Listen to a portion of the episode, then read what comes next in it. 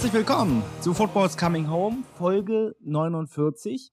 Ja, sozusagen die erste offizielle Folge, die wir in dieser Saison machen, ja, wo ihr das Schema im Prinzip kennt. Ähm, und somit begrüße ich auch, ich freue mich sehr, dass er in dieser Saison auch wieder mit dabei ist, den Julian.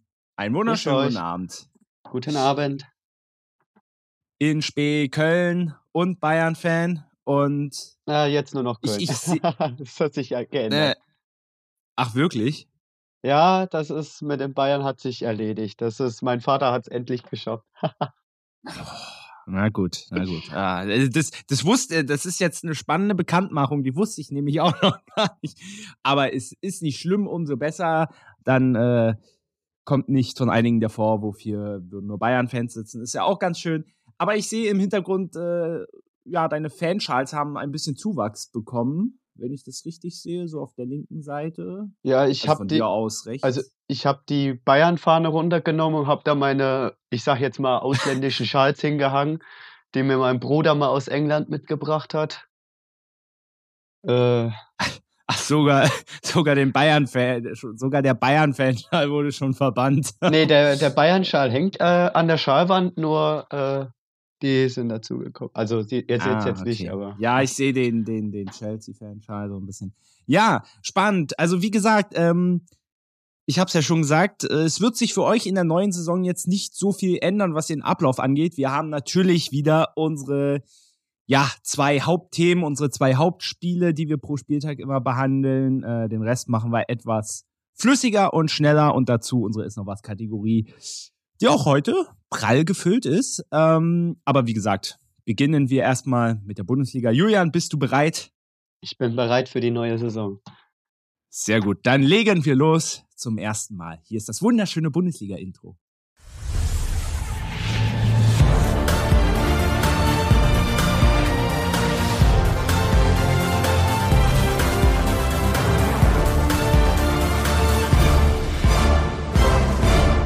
Wir beginnen mit unseren Hauptthemen und da passt es super, dass ein Hauptthema heute äh, Leipzig gegen Stuttgart ist. Das war ja auch die Freitagabendbegegnung. Ein rassiges 5 zu 1 am Ende für RB. Ähm, ja, Julian, sag gerne mal zum Start was zu diesem Spiel. Die Stuttgarter haben zur Pause geführt, haben auch gut gegengehalten, aber in der zweiten Halbzeit ist den Gästen wirklich alles entlitten. Also ja, äh, ich habe mich tatsächlich erstmal gefreut, äh, äh dass Stuttgart geführt ja, hatte. Ja, Aber dann ähm, lei äh, leider der Patzer von Alex Nübel, der dann zum 1 zu 1 geführt hat. Und ich muss sagen, eigentlich hat er kein schlechtes Spiel gemacht. Das war wirklich dieser eine Patzer und dann ist das komischerweise in Stuttgart dann aus der Hand geglitten, warum auch immer. Äh, Leipzig spielt dann super auf und gewinnt souverän mit 5 zu 1. Ja, dadurch, äh, da du gerade Alex Nübel angesprochen hast, bleiben wir gleich mal bei ihm. Ähm, Alex Nübel ist für mich, oder er, es druckt so ein bisschen, dass er der Lukas Radetzky 2.0 wird. Weißt du, auf der einen Seite ein überragender Torhüter mit wahnsinnig guten Paraden, aber auf der anderen Seite jemanden, jemand, der auch sehr viele grobe Fehler macht. Jetzt sind wir noch am Anfang der Saison, ne? Neuer Verein. Er ist zurück in der Bundesliga, da muss man noch vorsichtig sein. Aber auch nach seinem Patzer sah er nicht äh, gut aus. Ich glaube, zwei Minuten später, Openda macht, äh, trifft zum 2 zu 1, war zum Glück ein Abseitstor, sonst äh, hätte er gleich den nächsten äh, riesigen Fehler dahingelegt. Auch die Tore danach fand ich jetzt zum großen Teil nicht unhaltbar. Und ähm, ich habe ja so ein bisschen in unserer Saisonvorschau-Folge mit David von On the Pitch, der Sport-Podcast, hört da gerne nochmal rein, wenn er es noch nicht getan hat. Ähm, da haben wir ja auch, das auch schon mal so ein bisschen angeteasert. Oder ich habe vor allem gesagt, dass ich sehr gespannt bin, wie Nübel sich jetzt auf diesem Bundesliga-Parkett bewegen wird. Und bisher, es bleiben natürlich diese groben Schnitzer erstmal im Gedächtnis. Ja, Leider. das stimmt, das stimmt. Das ist äh, ja leider so als Torwart, das kenne ich nicht anders. Du kannst ein starkes Spiel machen, aber machst du einen Patzer, bist du immer der Doofe. Ja. Ähm, Siro Girassi hat das eine Tor erzielt. Äh, da ist ja noch so ein bisschen offen, ob er bleiben wird. Ich glaube, also wenn er den VfB noch verlässt, das wäre wirklich eine enorme Schwächung. Ja, das stimmt. Äh, Girassi hat letzte Saison gezeigt, wofür, äh, wofür, dass er nützlich ist für, äh, dass er für den VfB nützlich ist. Und äh, ich sag mal so, wenn sie ihn beibehalten, Girassi, dann kann der auch durchaus die 10-Tore-Marke knacken, bin ich der Meinung, kann durchaus passieren. Es gab ja in diesem Spiel ähm, ja auch einige strittige Entscheidungen. Also Schiri Frank Willenborg hatte ja einiges zu tun. Ähm, die, die Szene, die mir ganz besonders im Gedächtnis geblieben ist ähm, und ja, die mich hat ins Grübeln kommen lassen, war die Szene, wo äh, kurz nach Wiederanpfiff, äh, nach einem Freistoß, glaube Waldemar Anton Willi Orban im Gesicht trifft. Ganz klar mit dem Fuß. Willenborg hat sich die Szene, meine ich, sogar angeguckt, aber keinen Elfmeter gegeben. Jetzt bist du ja Schiedsrichter, also jetzt möchte ich von dir eine Erklärung. Also, was es da für Gründe gibt, da keinen Elfmeter zu geben. Oder, oder verstehst ja, du meine Verwunderung? Aber ich habe gerade die Szene nicht vor meinen Augen. Äh, es kommt halt drauf. Also es war quasi, also es war quasi so, äh, der Freistoß kam rein, Orban kam noch zum, äh, kam zum Kopfball, also schloss den Kopfball quasi ab, aber, aber Anton kam halt von hinten und trat ihn halt mit dem Fuß ins Gesicht. Also jetzt kann man vielleicht die Argumentation gelten lassen, dass Orban ja zum Abschluss kam, aber das war minimal kurz danach und also ja, so wie du es schildern würdest äh, oder so wie du es schilderst gerade, äh, würde ich Strafstoß geben. Weil ich habe. Oder ist halt die Frage, ob Orban vielleicht das Gesicht zu tief war. Ja, das kann, das kann durchaus kann sein. Ich habe, ich hab, wie gesagt, ich habe die Szene gerade nicht vor Augen. Ähm, wenn der Kopf äh, was heißt deutlich zu weit unten ist, kommt drauf an, äh, ob man da gefährliches Spiel pfeift, in dem Fall dann Strafstoß im 16er oder äh, halt die Aktion laufen lässt. Und in dem Fall hat er es ja laufen lassen. Ja, ist wahrscheinlich so eine, so eine Abwägungsgeschichte, weil ein Foul war es eigentlich. Dann ging es wahrscheinlich nur darum, äh, ist der Kopf zu hoch oder zu tief? Ja. Aber weil ansonsten kann es da aus meiner Sicht keine zwei Meinungen geben. Ein Wort vielleicht noch zu Leipzig. Ähm, es, ist, es ist ja sehr interessant, wenn man sich den Saisonstart so anguckt. Auf der einen Seite der Supercup, wo sie die Bayern überrollt haben. Dann letzte Woche, gut, gegen Leverkusen, das Spiel kann man verlieren, aber auch da hat man auch wiederum die Schwächen gesehen, die Leipzig einfach aber auch noch hat, so am Anfang der Saison mit einem grunderneuerten Kader. Und jetzt wieder so ein Spiel, ähm, wo die zwei Halbzeiten eigentlich das auch wieder symbolisieren. Also eine Halbzeit, wo du merkst, oh, da ruckelt's noch gewaltig und eine Halbzeit, wo du schon siehst, insbesondere die Offensive feuert schon aus allen Rohren. Ähm, ja, wie, wie, wie siehst du die Leipziger aktuell? Also ich sehe sie noch sehr kritisch, sehe ich sie vielleicht zu kritisch, obwohl ja die Ergebnisse zum Teil ja eigentlich die Ergebnisse sehr äh, positiv sind. Passen jetzt am Anfang. Sie haben ihren dritten Titel ihrer Vereinsgeschichte geholt gegen die Bayern, das souverän, gerade mit einem souverän auflaufenden Dani Olmo. Dann ja gegen Leverkusen. Der jetzt auch wieder getroffen hat gegen Leipzig, un äh, gegen Stuttgart. Unglaublich, der Mann. Ja, genau. Ähm, dann gegen Leverkusen, ich sag mal so, da ist es ein bisschen unglücklich. Leverkusen äh, hat einen super Start in die Saison, sprechen wir später wahrscheinlich noch drüber. Und ja, ähm, ja ich sag mal so, du musst erstmal äh, die Mannschaft, in die Mannschaft reinkommen. Und ich sag mal so, jetzt in der zweiten Halbzeit haben die sich gefunden und das nutzen sie aus. Jetzt weiß ich halt nicht, was auf uns zukommt in den nächsten Spielen bei RB, aber ich könnte mir vorstellen, dass es weiterhin so gut laufen könnte. Ja, ja, auch wieder so, äh, insbesondere David Raum, eine Personalie, an der ich mich persönlich ja immer sehr gerne abarbeite, äh, hat ja diesen, diesen, diesen Fehler gemacht in der ersten Halbzeit, der dann zum 0 zu 1 führte. Auf der anderen Seite dann aber in der zweiten Hälfte das eine Tor von Openda super vorbereitet mit einer wunderschönen Flanke. Also da muss noch ein bisschen was wachsen, aber die Offensive, das ist schon irre, was Leipzig da aktuell macht. Und ähm, mir ist vorhin im Zug noch, äh, als ich mich so ein bisschen auf die Folge vorbereitet habe, noch so ein Gedanke gekommen. Timo Wernert hat ja jetzt zum Beispiel auch nicht von Anfang an gespielt. Und ähm, wenn du dir die Spiele jetzt so anguckst, dann hast du insbesondere in der Offensive, finde ich, schon doch schon so ein festes Gespann mit Simmons, mit Openda, in dem Fall gestern mit Yusuf Paulsen, Danny Olmo. Und wenn, wenn ich mir das jetzt so angucke, es funktioniert ja schon bombastisch gut. Da hat aktuell sportlich Timo Werner eigentlich keinen Platz momentan. Ja, ich weiß nicht, wie die Trainingsleistungen aussehen, was äh, der Herr Rose dazu sagt. Ähm, weil es kommt aber. Ja, ist ja auch wichtig in Bezug auf, es steht eine EM ja, an. das ne? stimmt. Äh, Gerade Timo Werner, der Und- unser, in Anführungsstrichen, unser einziger Stoßstürmer momentan ist, neben Niklas Füllkrug. Äh, Naja, Stoßstürmer ist er nicht wirklich, aber er wird so eingesetzt. er, er sollte, ja, Äh, ja. Und ähm, dafür spielt er momentan auch zu wenig. Äh, und er schießt auch momentan keine Tore. Ja, er hat, er, es war halt eine schwache Saison von ihm.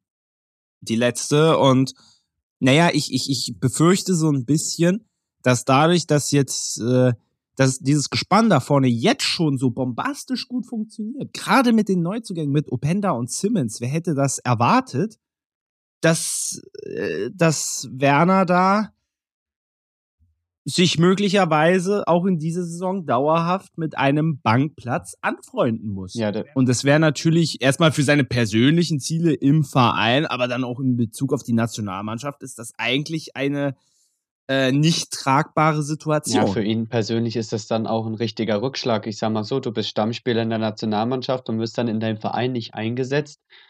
Und äh, wenn du dann eingesetzt wirst als äh, Joker, dann triffst du auch nicht. Was willst du machen, ne?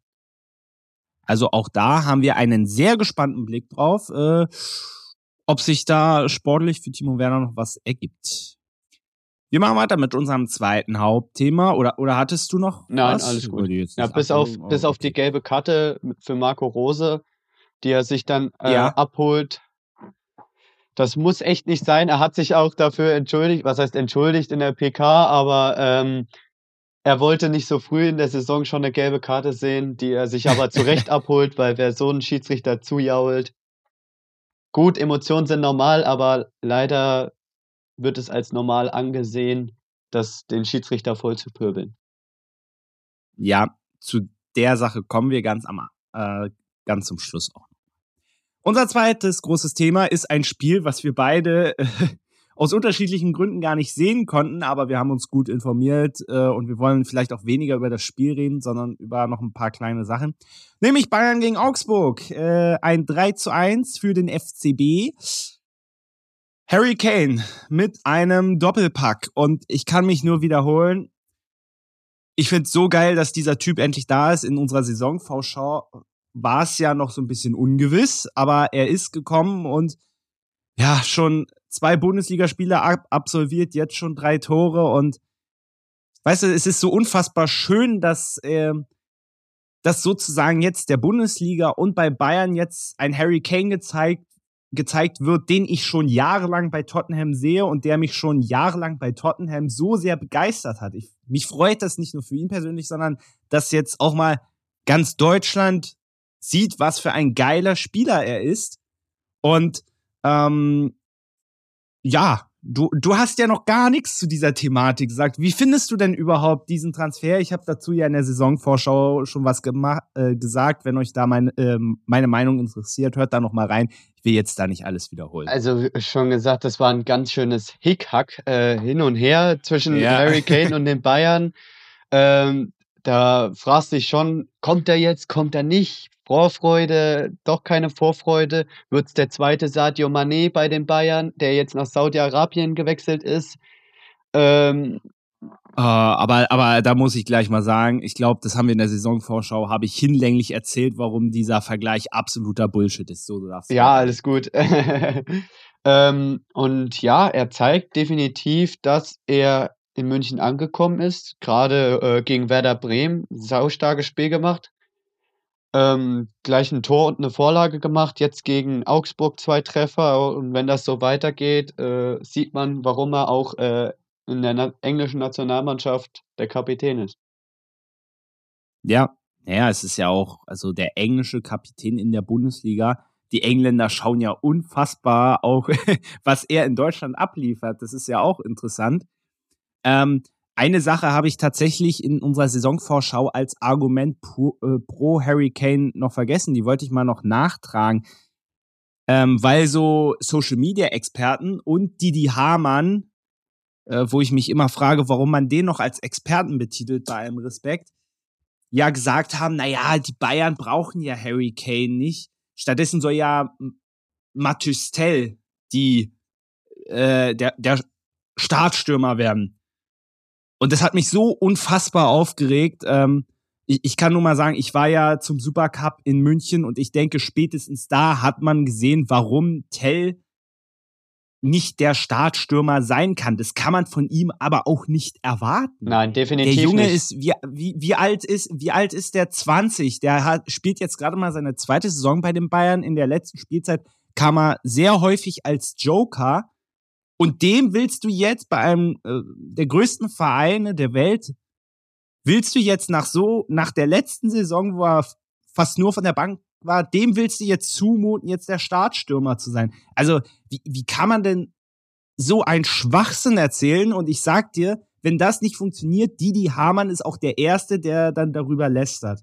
Also, wie man wirklich so einen unqualifizierten Quatsch erzählen kann, das äh, erstmal ist das sportlich absoluter Bullshit, das hat man im Supercup gesehen, aber auch für seine persönliche Entwicklung wäre das absolut schädlich, ihn jetzt zur Nummer eins zu machen. Nee, Matthias Tell ist noch ein sehr junger Spieler. Und äh, ich sag mal so, wenn er jetzt als Joker eingesetzt wird, äh, kann er sich auch beweisen. Er hat gegen Werder Bremen getroffen. Sehr schöner Treffer, muss man zugeben. Ja, der kann unfassbar viel auch von Harry Kane lernen. Das, das auch. Könnte am Ende so eine Win-Win-Situation genau, sein. Genau, äh, wenn es ne, eventuell sogar so laufen kann, ich weiß nicht, wie es Thomas Tuchel handelt, äh, handeln wird, äh, vielleicht sogar als Doppelspitze. Aber äh, der kommt, wird im Laufe der Saison zeigen, was äh, kommt. Und ich denke mal, dass Harry Kane sich jetzt gerade am Anfang der Saison bewiesen hat, dass er zu Recht nach München gekommen ist und dass die Bayern einen Stürmer gebraucht haben wie Harry Kane, der, ich sag mal so, Lewandowski ersetzen kann, beziehungsweise auch wird, denke ich mal.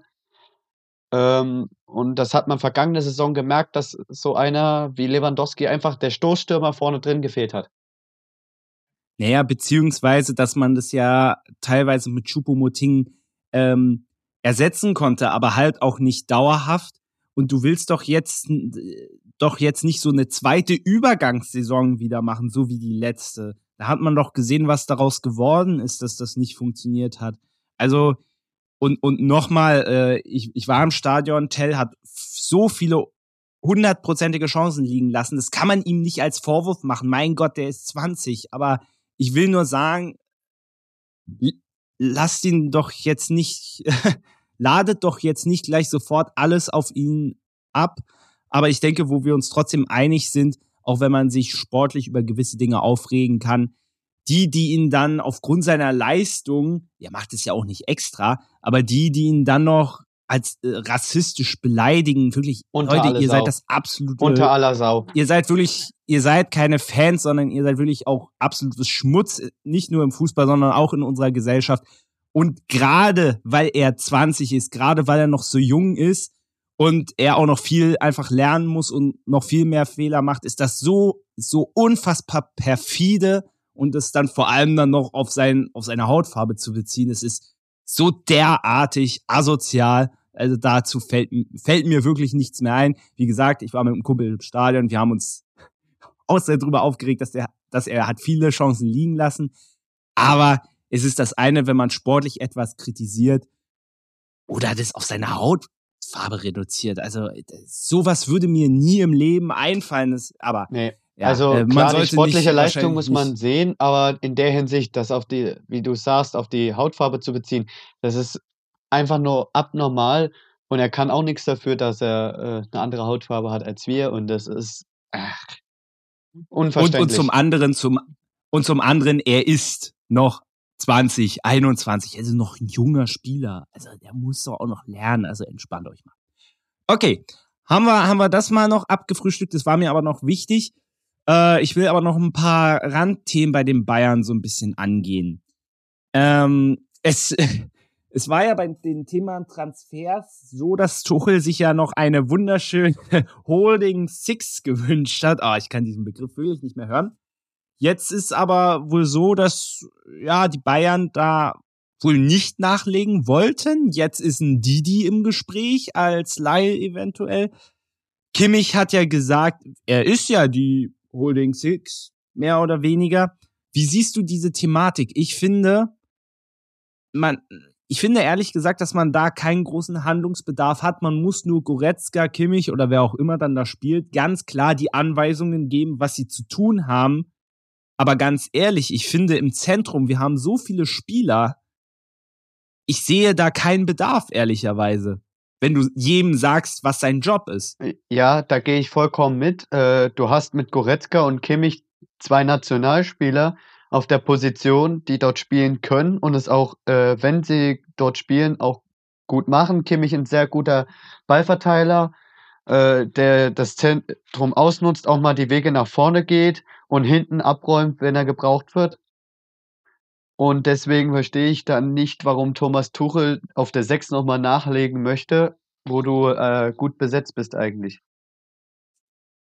Ja, wobei ich bei Kimmich auch sage, da kommen wir gleich zur nächsten Thematik. Ähm, er steht aktuell äh, ja sehr unter Druck beziehungsweise auch in der Kritik. Äh, das habe ich auch auch von mir bekommt er ordentlich Feuer, äh, weil also wer den Supercup oder auch das Spiel in Bremen gesehen hat, äh, gerade die Standardsituation von Kimmich, das ist wirklich unerträglich. Ich verstehe nicht, oder Sané jetzt heute auch in Augsburg zum Teil waren manchmal ganz schlimme Ecken mit dabei. Ich verstehe nicht, warum man aus den Standards so wenig macht. Und das ist klar. Auch das Ding von Joshua Kimmich. Und er war heute auch wieder Kapitän. Und ähm, ja, viele sagen, die Kritik an Kimmich ist zu übertrieben und so weiter. Ich finde es ehrlicherweise nicht, weil ein Spieler, der von der Mentalität her, der vorangeht, zweifellos, es aber mit sportlicher Leistung nicht zurückzahlt, muss man kritisieren. Und Kimmich ist keine 23 mehr. Und er ist aktuell, äh, ja, nicht er selbst in seinen sportlichen Leistungen. Und in der Nationalmannschaft ist er das übrigens auch nicht. Gut, da ist er nicht der Einzige, natürlich. Aber ich finde, Kimmich ist nicht mehr unersetzbar, wie er es früher mal war. Das hat der Tuchel vor allem am Anfang, glaube, äh, am Anfang der Saisonvorbereitung auch gesagt. Und ich finde, er muss in dieser Saison zeigen, auch in Bezug auf die Heim-EM, dass er wieder auf dieses Niveau zurückkommt, wo er ja zweifellos auch mal war. Ja, das stimmt. Wie du es gerade ansprichst, die Standards sind echt schlecht bei den Bayern. Da musst du mal vom Glück sprechen, wenn die mal ankommen beim Mitspieler mittlerweile. Und da wird viel zu wenig draus gemacht. Äh, ja, kann man nicht viel zu sagen, finde ich.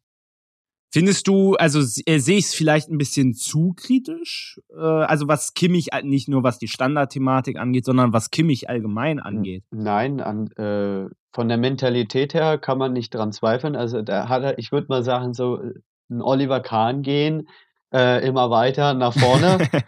Äh, aber was das Spielerische dann angeht, ja, ich habe gesagt, er, wenn er gebraucht wird, ist er da. Aber in der Hinsicht, wo du bei den Standards, ob du da jetzt einen anderen Standardspezialisten in der Mannschaft raussuchst als Kimmich oder die Standards dann trainierst, weiß ich jetzt nicht, wie sie das machen in München.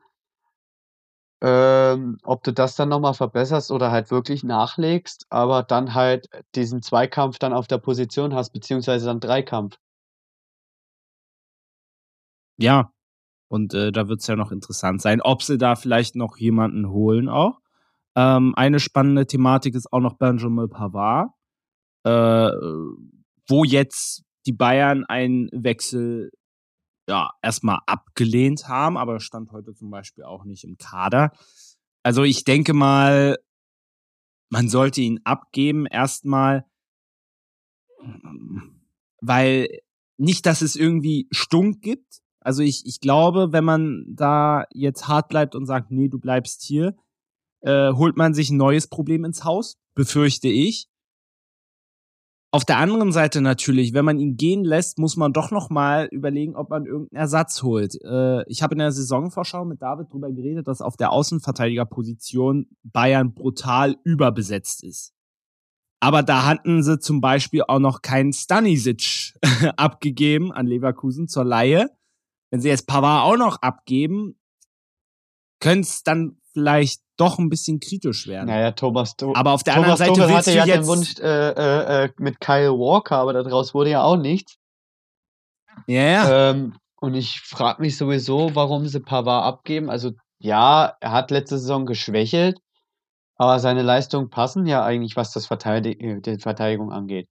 aber er möchte ja selber gehen auch. Ja, Offensichtlich macht's den Eindruck. das stimmt. Also von daher finde ich, sollte man Reisende nicht aufhalten und es ist dasselbe wie bei Kimmich. Ich finde, Pavard ist sportlich nicht mehr unumstritten. Kann man auch noch ein bisschen Kohle äh, mit ihm verdienen. Ist- So muss man es ja manchmal auch sehen. Und Reisende soll man nicht aufhalten. Aber wie gesagt, seine besten Zeit, äh, seine besten Zeiten beim FC Bayern waren oder sind halt auch vorbei. Und dann, glaube ich, finde ich sinnvoll, wenn man diesen Weg einfach geht. Aber man muss halt gucken, was man, ja, was man dann noch außen noch macht oder eben auch nicht. Ich meine, im Notfall könnte Kimmich auch noch Außenverteidiger Ja, spielen, wenn es jetzt ganz knapp Das war wird. ja damals unter Pep Guardiola. Das war ja, da war er Rechtsverteidiger. Ja. Also, ich sag mal, und ich meine, so, so hat doch Bayern auch noch das, das Triple gewonnen. War da Kimmich nicht Außenverteidiger? Meine ich. weiß ich jetzt nicht aus dem Kopf. Aber auf jeden Fall, Ja, äh, ich- Kimmich kann auch, wenn Not am Mann ist, auch Rechtsverteidiger spielen. Ich finde ihn als Rechtsverteidiger immer noch besser als im zentralen Mittelfeld. Ja. die Meinung hatte, die Meinung hatte ich immer. Benny zum Beispiel ist anderer Meinung, glaube ich. Wir hatten die Thematik, glaube ich, schon mal, aber ich finde, Kimmich ist rechts, als Rechtsverteidiger besser. Diskutiert gerne mal. Schreibt uns bei Fußballfilm und mehr auf dem Insta-Kanal, was ihr äh, dazu denkt. Dann habe ich doch noch eine Personalie. Oh, das, der Bayern-Block wird heute wieder sehr lang.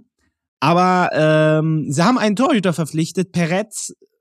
Äh, per, Peretz? Ja, Peretz, äh, doch, so wird er geschrieben, von Maccabi Tel Aviv. Und ähm, ja, äh, wa warum spreche ich das an? Ich finde, der FC Bayern, und es zeigt dieser Transfer, ist in Sachen Torhüterstrategie schon seit Jahren unfassbar schwach. Es, es existiert eigentlich keine Strategie. Es wundert mich, was die Bayern da transfertechnisch auf der Torhüterposition immer machen oder halt auch nicht machen. Nübel ist ja das beste Beispiel. Jetzt holt man einen Torhüter, 23 Jahre alt, junger Torhüter, hochtalentiert, für 5 Millionen Euro. Gut, für Bayern ist das Peanuts, aber 5 Millionen Euro sind es trotzdem. Der dann bei Neuers Rückkehr, die zum Glück ja jetzt absehbar ist, aber ins dritte Glied rücken wird. Das ist ja das Problem, was die So, Bayern jetzt schon länger ist- haben. Äh, die haben Manuel Neuer ewig lang als Nummer 1 gehabt. Dann holst du dir 2015, glaube ich, war es, Sven Ulreich als Nummer 2. Und dann war das halt dieses feste Gespann zwischen Ul äh, äh, Neuer und Ulreich. So, und dann fällt halt mal Manuel Neuer aus. So, dann hast du nur noch Ulreich da und einen dritten Keeper aus der Jugend. So, und das nutzen sie halt nun auch wieder nicht aus der Jugend. Holen sich wieder einen neuen Spieler. Ja, schon seit ja, schon seit Jahren nicht. Also die Nachwuchskeeper vergraulen sie, einen nach dem ja, anderen. und dann holst du dir einen äh, Und, Nübel von äh, Schalke, der äh, auf äh, meiner Meinung Der nach der größte Fehler seiner Karriere war, nach München zu gehen. Viel zu Ja. früh außerdem. Äh, und dann verleihen die den nach, äh, wohin war es? Äh, äh, Monaco, Monaco. genau. Und dann, wenn Neuer mal verletzt ist, will er nicht zurück, dann holst du dir einen Jan Sommer, den verkaufst du jetzt auch wieder und holst dir wieder einen Keeper. Der noch Vertrag, der, der Vertrag bis 2025 noch hatte. Also, das ist, also, ganz ehrlich, ich verstehe es nicht. Wirtschaftlich finde ich es ein Witz für den dritten Torhüter, am Ende dann auch noch 5 Millionen auszugeben. Und weißt du, was ja das Traurige an der Geschichte ist? äh, ich schaue ja manchmal so in Social Media, wie so Reaktionen sind. Und fast die Hälfte der Reaktion von Bayern-Fans war, ja, herzlich willkommen, schön, dass du da bist. Aber warum bist du eigentlich da? also, das ist so ein, und, und das tut mir so leid, weil ich glaube, das ist ein super junger, talentierter Torhüter. Aber ich, ich verstehe es nicht, warum man den jetzt holt. Also, also gerade weil ja Tuchel jetzt in der letzten Woche auch gesagt hat, dass Neuer schon sehr bald wieder da sein wird. Also seine Rückkehr früher sein wird als bisher angenommen. Von daher ist mir das jetzt unbegreiflich, warum man jetzt auch noch so viel Geld für einen jungen, neuen jungen Keeper ausgibt. Das ist wirtschaftlich ein Witz aus meiner Sicht. Ähm, und tut mir für diesen Torhüter ehrlicherweise wieder leid, weil der wird keine Minute spielen. Genau.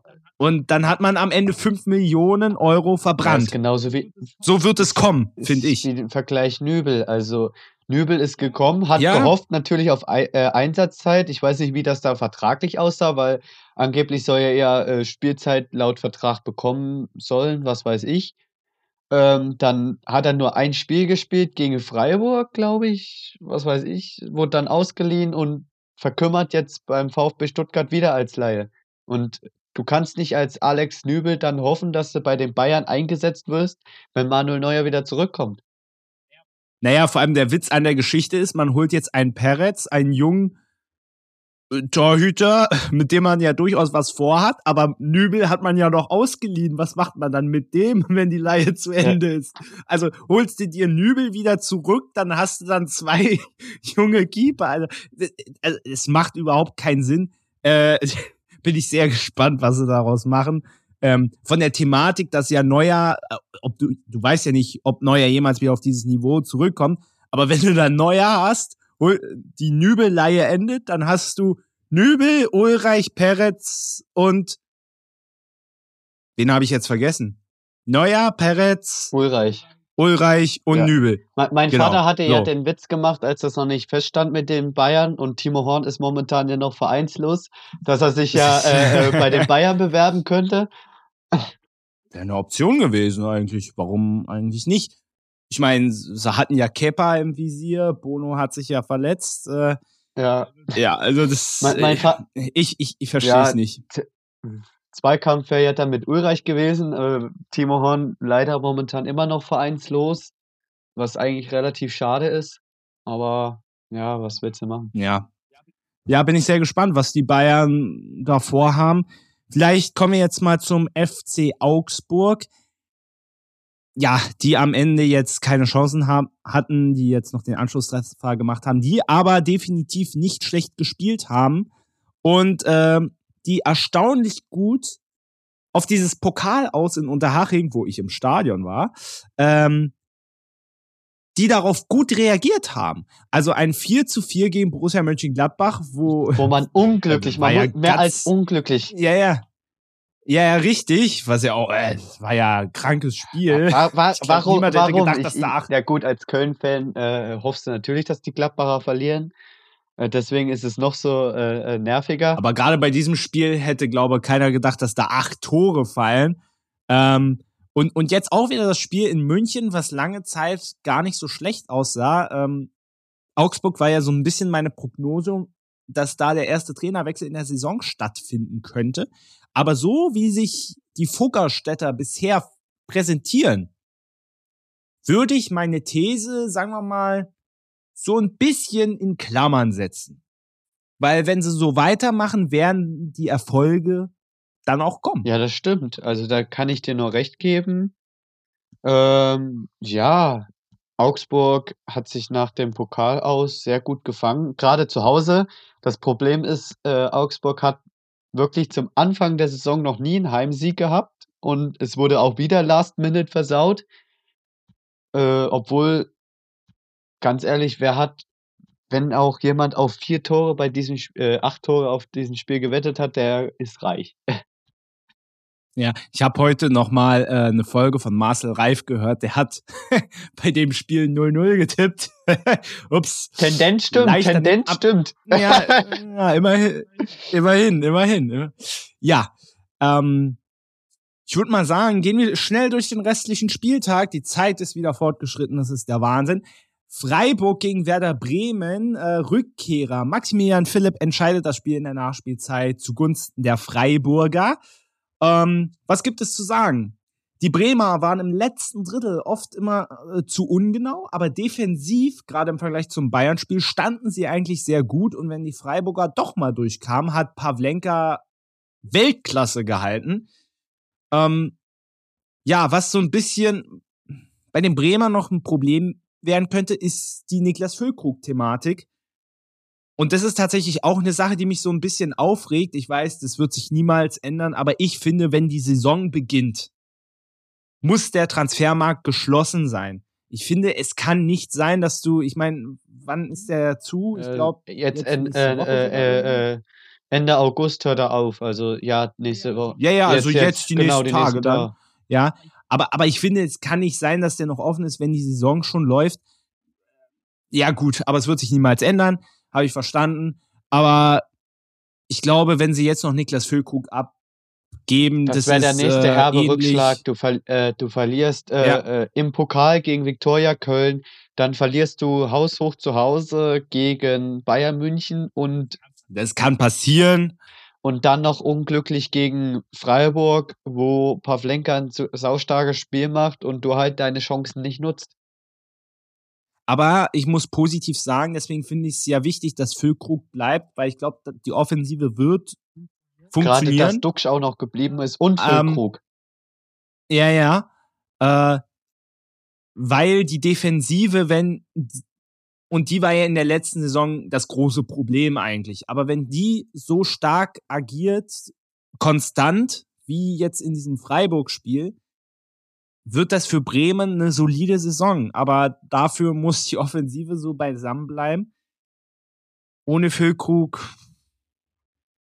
kann ich mir auch vorstellen, dass der Druck dann wieder sehr auf die Defensi äh, Defensive gelegt wird und dann könnte es wieder problematisch werden. Aber immerhin kann Bremen positiv sagen, sie haben einen starken Rückhalt. Und den wird es auch brauchen. Ja. Ja.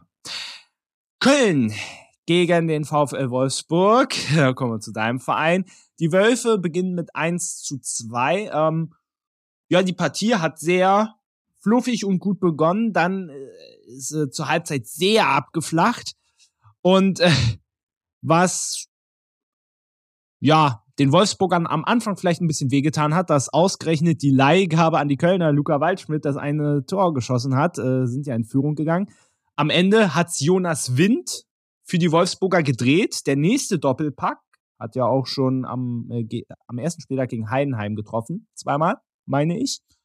Ja, vielleicht erstmal ein Wort zu den Kölnern. Wie gefällt dir der Start bisher? Der Start, ich also sag mal, gefällt kann man, kann man jetzt mit einer Niederlage nicht sagen. Der, aber der, es ist zweimal scheiße. Du äh, machst zwei starke Spiele. Das ist auch, was Steffen Baumgart nach dem Spiel gegen äh, Wolfsburg gesagt hat. Äh, wenn ich wollte, würde ich meine Mannschaft kritisieren, aber es gibt nichts zu kritisieren, weil sie gut spielen.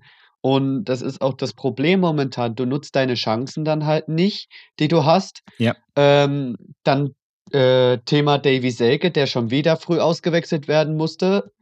Ja. Ähm, wo du dann dein Training aufbaust, was äh, Steffen Baumgart auch sagt. Du baust dein Spiel auf Davy Selke auf, äh, wo du dann einen kopfballstarken Spieler hast bei Standards und sonst was. Dann ist er halt mal im Spiel, nutzt die Chancen nicht und muss dann verletzt raus. Und äh, du kannst froh sein, dass du einen starken Rückhalt wie Marvin Schwebe im Tor hast, dass du nicht weiter zurückliegst. Weil, ich sag mal so, er hat auch gute Paraden gehabt und äh, leider das unglückliche 1 zu 2, wo Schwäbe hält und Jonas Wind halt die Vorlage gibt, dann den nochmal in die Maschen zu hauen. Ja. Aber also ich es ist halt auch ein happiges Auftaktprogramm, ne? Also gegen Dortmund, also dann auch noch in Dortmund, gegen Wolfsburg.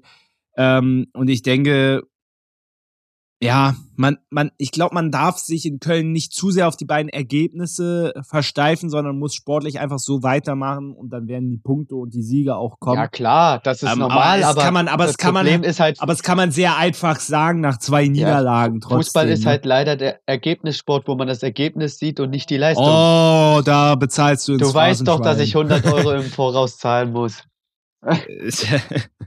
das stimmt nicht. Nicht, dass mich jetzt Leute anrufen und fragen, ob das wirklich so ist. Du weißt, Sarkasmus ist gerade in der heutigen Zeit, das ist immer, immer mit Vorsicht zu genießen.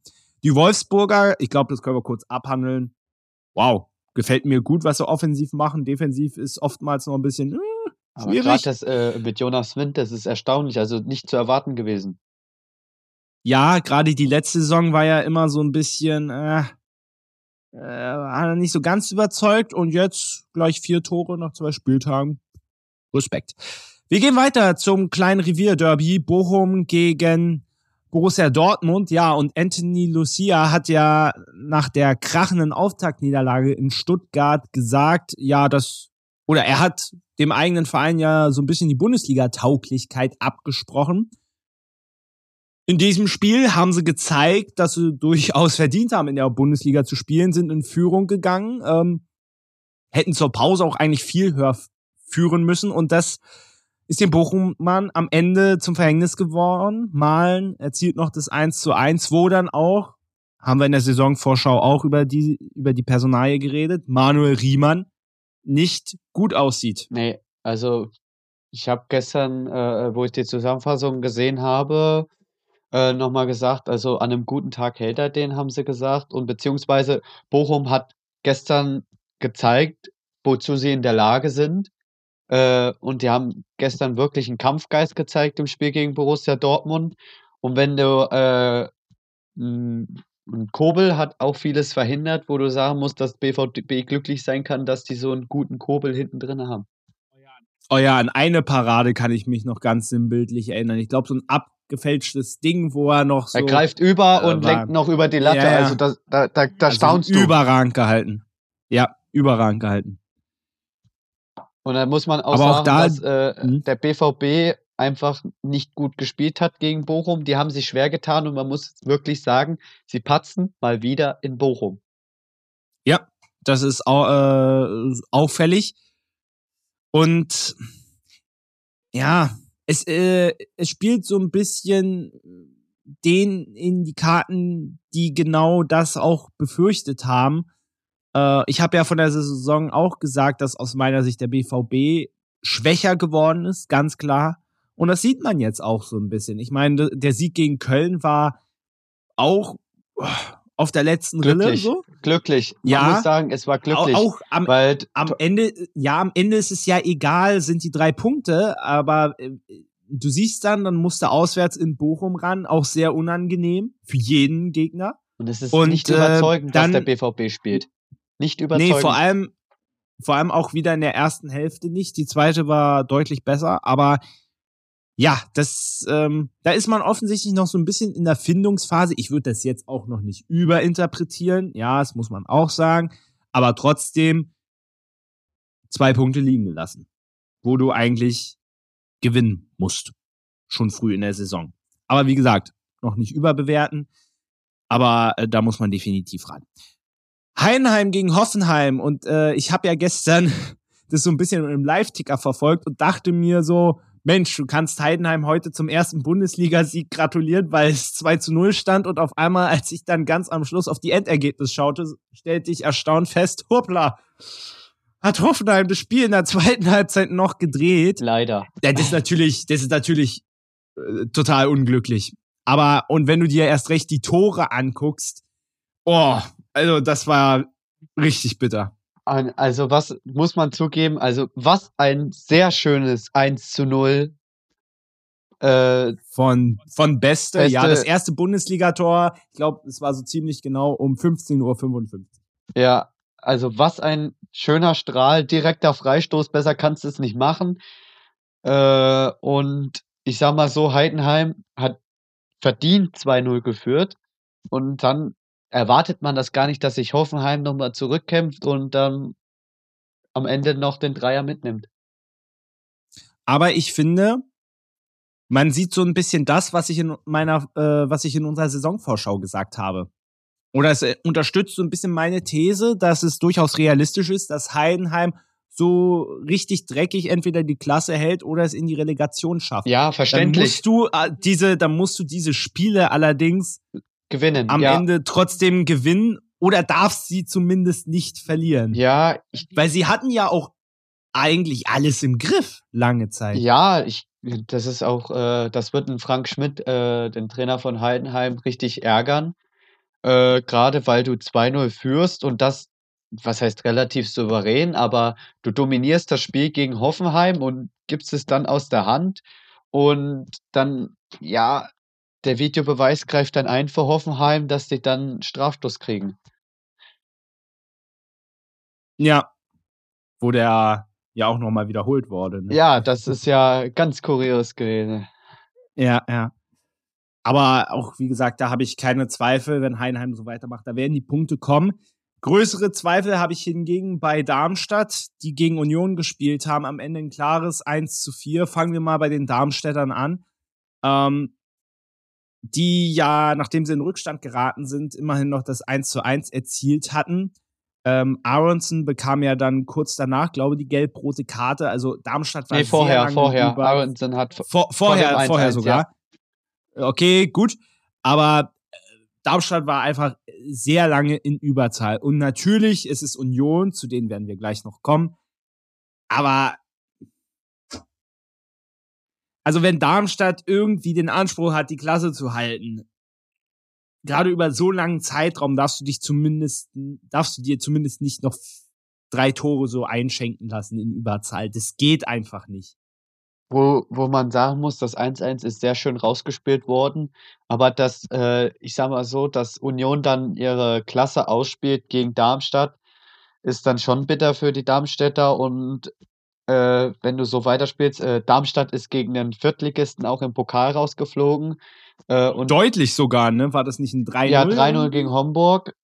Genau. Und das Witzige war, äh, das, wo ich die Reportage dazu gesehen habe, äh, die haben schon mal im Pokal gegeneinander gespielt, vor, was weiß ich, in den 70er Jahren, glaube ich, und da hat Homburg auch gewonnen, 3-0.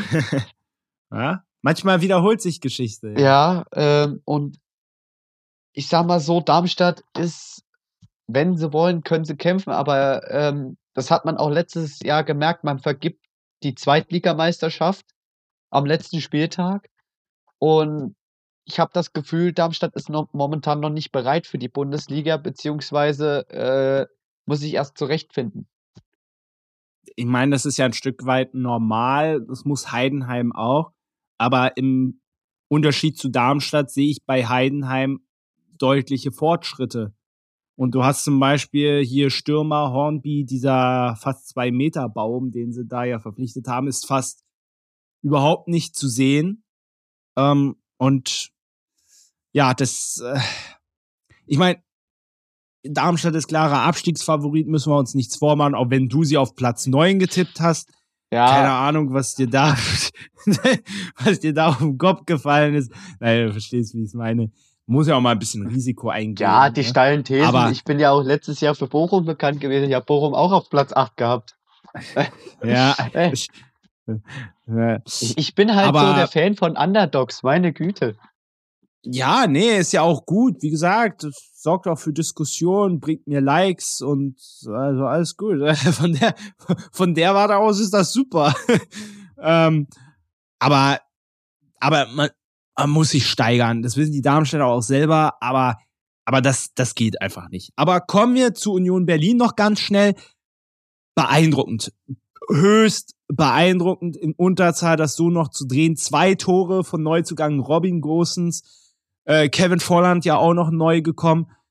Starke Transferperiode und, von Union. Und ja, und haben wir in der Saisonvorschau ja auch schon ausgiebig analysiert. Bonucci steht ja auch noch auf der Liste. Es ist und wirklich, ich bin ja kein Union-Fan, aber als gebürtiger Berliner wirklich äh, selbst ich komme, wenn ich mir die Union-Transfers so angucke, äh, komme ich nicht in den Schlaf und wie geht es dann erst recht Union-Fans? Weil das ist doch so unglaublich und dann schlagen die auch noch so ein. Und dann hast du trotzdem noch so Leute wie ein Kevin Behrens. Ich meine, der ist von Sandhausen gekommen, steht jetzt schon bei vier Saisontoren. Und alle vier per Kopf. Alle vier. Ja, also auch wieder drei Standardtore. Das ist auch so ein Ding, was Darmstadt eigentlich auch verteidigen muss. Weil ich meine, dass Union standardstark ist, ist ja jetzt nichts Neues. Aber äh, erst recht so darfst du dir die Tore erst recht nicht fangen. Aber das ist einfach beeindruckend. Ich ich sehe es schon wieder kommen, wieder jedes Wochenende sprechen wir fast nur lobend über Union Berlin und ich bin echt gespannt vor allem, was sie für eine Champions League Gruppe erwischen. Die Sache ist, eigentlich das kann ja Union nice. nicht besser werden, außer sie werden deutscher Meister oder beziehungsweise machen halt ihre besser als Champions League geht fast gar nicht für Union. Naja, ich habe in der Saisonvorschau gesagt, die Steigerung wäre für mich jetzt, dass sie sich nochmal für die Champions League qualifizieren. Ja, das wäre für mich die Steigerung, weil deutsche Meisterschaft, seien wir mal ehrlich. Also, also, wenn das passiert, also, aber dann werde ich den Unioner auch ehrlich gratulieren, weil das, weil das so komplett des Wahnsinns ist. Aber ich finde, es wäre schon eine Steigerung, wenn sie nochmal die Champions League schaffen. Ich, ich, ich zweifle noch ein bisschen daran, weil du auch erstmal gucken musst, wie sie sich dann ne, mit einer Dreifachbelastung, wie sie das handhaben weil du darfst auch nicht vergessen, äh, in der Conference League, in der Europa League, wo sie dann waren, da sind sie auch immer relativ schnell wieder ausgeschieden. Das muss man ja auch sagen. Das stimmt. Ähm, von daher wäre es vielleicht auch gut, wenn es die Gruppe zulässt, dass man es vielleicht auch schafft, in Europa zu überwintern, aber da muss auch viel zusammenkommen und das würde ich jetzt nicht. Selbst, äh, selbst für Union, wenn du in der Gruppenphase ausscheidest, äh, und das gegen, ich sag mal, namhafte Gegner, die jetzt mal leider nicht an die alte Försterei kommen, aber äh, gerade dieses Erlebnis für die Spieler, gut, Robin Gosens hat es letztes Jahr ins Finale geschafft, der kennt das. Aber äh, allgemein für den Verein und die Fans ist das enorm wichtig, äh, in der Champions League präsent zu sein, beziehungsweise mal so ein Jahr zu erleben und große, namhafte Na äh, Gegner zu bekommen. Ja, ja, und es zieht halt ja dann auch große Namen an. Ich meine, wenn man mit einem Bonucci verhandelt, also, boah, also hättest du das Unioner vor vier Jahren gesagt. Ja, letztes das, Jahr äh, genauso. Da war ja, wer ja. war denn da im Gespräch? Äh, Na, Isco. Ja, Isco, genau. Aber das ist ja. Wo Union dann noch die Eier in der Hose hatte, zu sagen, nee, das Gehalt wollen wir nicht bezahlen und dann. Aber auch das ist Union, dass sie halt nicht alles machen. Ja, äh, spannend, wie der Weg weitergeht. Äh, machen wir fix weiter. Das war ja das Topspiel Gladbach gegen Leverkusen. Ähm, zwei Tore von Boniface. Ich glaube, da wird die Bundesliga richtig Spaß haben an diesem Spieler. Es ist unglaublich, was für ein Typ der ist. Ähm, und zwei Rückkehrer nach, äh, äh an die alte Heimspielstätte. Granit Xhaka und Jonas Hofmann. Ja, und Gerardo Seoane jetzt als Gladbach-Trainer, ehemaliger Leverkusener Trainer. Das ist nicht gut für ihn ausgegangen. Ähm, ich glaube, Leverkusen können wir kurz fassen. Dominant. Der nächste Sieg, der nächste starke Auftritt, absolut verdient. Gladbach. Äh, es pegelt sich so ein bisschen das ein, was ich in der Saisonvorschau befürchtet habe. Die Abwehr ist einfach so unfassbar schlecht. Ich meine, ähm, das gerade das dritte Tor ist symptomatisch. Florian Würz, der, der läuft ganz gemächlich einmal durch die Mitte, es greift keiner an, der Pass auf Boniface. Friedrich geht da noch in den Zweikampf, kommt aber zu spät. Also Gladbach, das ist. Äh. Also ich finde es beeindruckend, wie die Fans hinterher die Mannschaft aufgebaut haben weil nächste Woche kommen die Bayern. Unter Umständen sagt man ja, ei, ei, ei, äh, da gibt's jetzt eine Reibe, aber ich traue mich das eigentlich nicht zu sagen, weil ich weiß, wie es ist, wenn Bayern in Gladbach spielt. Da kann Gladbach noch so schlecht in Form sein. Das geht in der Regel für Bayern nicht gut aus. Deswegen bin ich da vorsichtig. Aber, oi, also Mönchengladbach. Also das war schon eine dominante Leistung von, äh, von den Leverkusenern. Und ich sag mal so, ähm, das war ja auch äh, die Heimkehrer auszupfeifen. Gut, er ist äh, zu einem Rivalen gewechselt, Jonas Hofmann, der eigentlich als Kapitän gehandelt wurde für die kommende Saison, also jetzige Saison. Das ist ja auch wieder so eine Sache, was da. Ja, aber was du ja auch verstehen musst, Gladbach spielt nicht international und ein Hofmann muss sich ja vielleicht auch nochmal für die Nationalmannschaft empfehlen und Leverkusen spielt nun mal international auch. So, und das ne, das muss man ja auch ein bisschen in der Ka Karriereplanung berücksichtigen. Und ich glaube, man kann Jonas Hofmann wirklich keinen Vorwurf machen, dass er nicht alles für Gladbach gegeben hätte. Und ähm, ich glaube, Gladbach muss erstmal wieder zu sich selbst finden und da einiges aufräumen. Wie gesagt, der Saisonstart ist äh, bitter. Also wenn du vier, wenn du vier Tore in Augsburg kriegst, also und trotzdem am Ende dann nicht gewinnst und das noch glücklich da einen Punkt mitnimmst und dann gegen Leverkusen, äh, ich, man kann gegen Leverkusen verlieren. Ich glaube, das finde ich nicht schlimm, aber äh, also das war ja so eindeutig, dass, dass ja, wie gesagt, es, es, äh, es tritt gerade schon so ein bisschen das ein, was ich befürchtet habe bei Gladbach. Äh, bin ich gespannt, wie sie vor allem nächste Woche dann gegen die Bayern drauf reagieren. Da bin ich wirklich extrem gespannt drauf. Bin ich auch gespannt, ähm, ob Harry Kane auch so durch die Verteidigung laufen kann wie äh, Florian Würz oder ob sich Gladbach wieder aufbäumt und der Bayern streckt wird. Ja, das ist wirklich jetzt. Es ist, es ist ja. faszinierend, was die Gladbacher draus machen. Ja, 100 Pro. Das letzte Spiel an diesem Spieltag, hm, das Rhein-Main-Derby, ein 1 zu 1. Die Mainzer waren lange äh, die bessere Mannschaft und ab der 61. Minute auch in Überzahl. Die Eintracht konnte hinten raus immerhin noch das 1-1 äh, erzielen. Ja, die, die Frankfurter, die wirken irgendwie noch nicht so richtig angekommen, auch unter der Woche. Ähm, äh, Play, Playoff-Spiel, Conference League Nur ein äh, in Sofia. 1, das ist bitter. Ja, natürlich muss man auch sagen, also dieses Tor von, von dem Sofia-Spieler, also alter Schwede, das war, das war ein Teil. Aber, aber äh, man muss auch sagen, das Remis auch in Sofia, das war nicht unverdient. Ne? Nee. Und Frankfurt ja, tut sich gerade schwer. Also was ja, das äh auch gegen auch am ersten Spieltag knapper Sieg gegen Darmstadt wo am Ende Kolo Myani, der macht aktuell noch den Unterschied. Gut, hat jetzt heute nicht das Tor gemacht, aber auch da steht's ja noch im Raum, ob er die Eintracht noch verlässt. Und das, da hätten die Frankfurter zumindest so, wie sie jetzt aktuell drauf sind, dann ein richtiges Problem. Das stimmt. Äh, das wäre mein erster Gedanke gewesen, dass dort der erste Trainerwechsel ist mit Dino Topmüller, weil gerade Dino oh, Topmüller okay. äh, neu ist, ich sag mal in der Szene neu ist, gerade erste Station als Cheftrainer.